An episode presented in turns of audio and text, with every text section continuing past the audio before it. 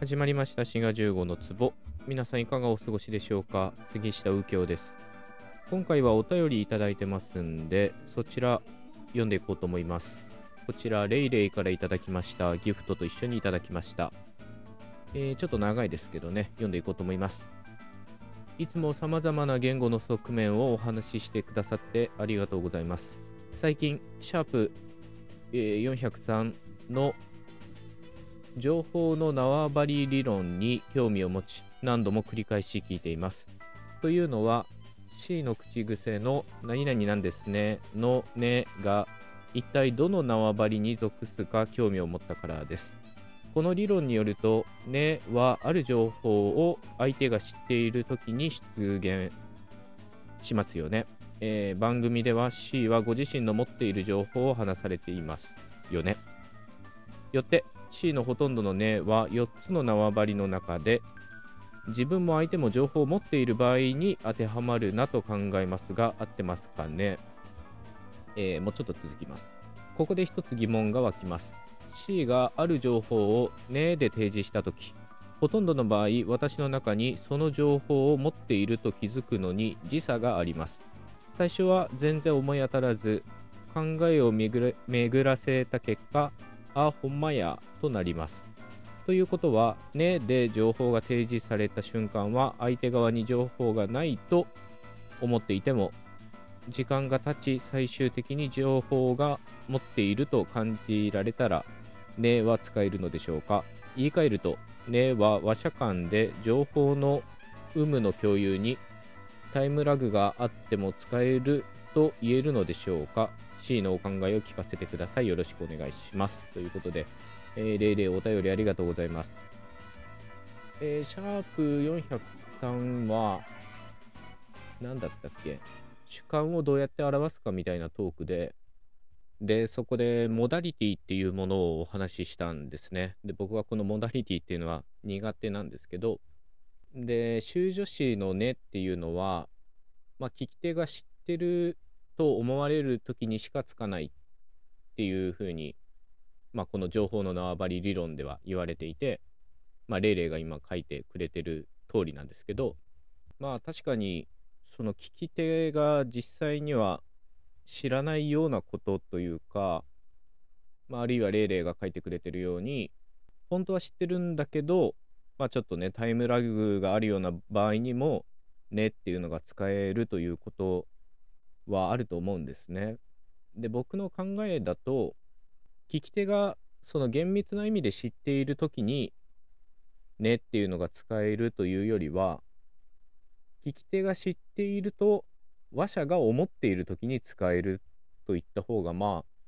正しいんじゃないかなと思いますね。まあ当たり前といえば当たり前ですけどその聞き手が何を考えてるかっていうのは分かんないので、まあ、聞き手は知ってるだろうと話者が思った時に「ね」っていうのが使えると。まあ実際に「ね」で聞かれたとしても話者の情報ではないっていう状況は結構あることだと思うんですね。まあ確かに今僕はねとか使ってますけど、そうですよねと聞かれた後に、いえ違いますと否定されることはよくあります。だからやっぱりその情報が話者にあるかどうかというよりは、繰り返しになりますけど、その情報が話者にあると、あ、違うわ。その情報が聞き手にあると、話者が思ってる時に根が出てくると。だからまあタイムラグとか発生するんじゃないかなと思います。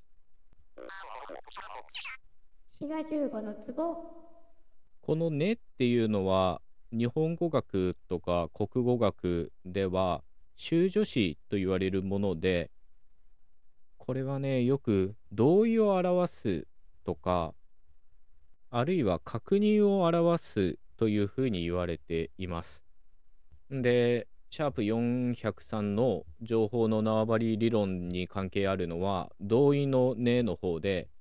まあ、こちらは話しても聞き手も知っている時とか、あるいは聞き手について何か言う時に出てくるんですね。暑いですねと言われたらそうですねと返すみたいに、まあ、この話し手と聞き手がこう知識というかね、情報を共有している場合に、同意のねというのが出てきます。あと、このねっていうのは、確認とか念押しに使われることもあって、例えば、これくださいと言われて、こちらですねというふうに店員が返す。このねが確認とか念押しのねと言われるもので、どうかな？僕がこのトークの中で使ってるねは、どっちだろうな？同意のねなのか、確認のねなのか、母語話者なのでちょっとわかんないんですけど、まあ、いずれにせよ、このねというのは、同意と確認というね、まあ、2つの大きな機能があるとよく言われています。このねと合わせてよく使われる修助詞は、よというのがあって、まあ、こっちだよとかいう時のよですね。で、これは何をやってるかっていうと、その発話っていうのがあなたに向かってしてますよっていうのをアピールする機能があると言われています。まあそうかもしんないなって感じですね。で、このねとよっていうのは一緒に出ることができて、まあ、順番はよねっていう順番しかありえないですね。ねよっていう順番にはどう転んでもならないなと思います。そうですよねっていうふうに言うこのよねですね。もちろんこの修助詞と言われるものには、よとね以外にも、まあ、わとか、何々だわのわとか、何々だぜとかね、いろんなものが含まれていて、まあ、さらにそれは方言差とか年齢差とか性差とかいろんなものと絡み合っているものです。滋賀15のツボまあ僕はねこの修助詞とか、まあ、もっと広い意味で言えばモダリティと言われるものは、まあ、かなり苦手でまあ多分シャープ403でも同じようなこと言ってるかもしれないんですけどまあ結局かなり主観的な表現ということができるので、なんかね、客観的な説明が難しいんですよね。で、その説明を、まあ、聞いたりとか読んだりしても、まあ、言われてみたらそうかもしんないけど、うん、なんか、いまいち納得できないようなとこもあって、まあ、ちょっと苦手です。で、このモダリティっていうのと合わせて、よくね、言語学では、テンスとアスペクトっていうのも、まあ、合わせて考えられることがあるんですね。まあ、ひっくるめて TAM とか言って、一緒くたにされることもあります。まあ、テンスっていうのは日本語で時制って言って、まあ、これは現在、過去、未来と簡単に言ってしまっていいと思います。普通は、まあ、典型的には発話時っていうのを基準にして、それより前なのか後なのかっていうのが、まあ、時制ですね。まあ、現在形、過去形みたいなものです。一方、アスペクトっていうのは、ややややこしくて、まあ、めちゃくちゃ簡単に言えば、進行とか、完了とか、何々し始めるみたいに、その動作の局面を表すようなものなんですね。まあ、もうちょっとちゃんと説明しなきゃいけないんですけど、まあ、そういうものがあると。日本語だったら、するとしているの対立みたいなものがアスペクトです。で今回お話ししたのは、えー、モダリティと言われるもので、まあ、命題に対する話者の態度って言っていいと思いますね。で、今回、修助詞のお話でしたけど、まあ、これも細かく見ていけば面白いんだろうなと思います。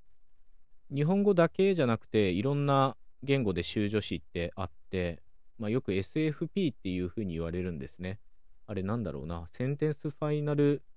パーティクルの略だと思うんですけど、まあそういう他の言語のものを見ても面白いかもしれません。というわけでお相手はシガ15でした。また次回のトークでお会いいたしましょう。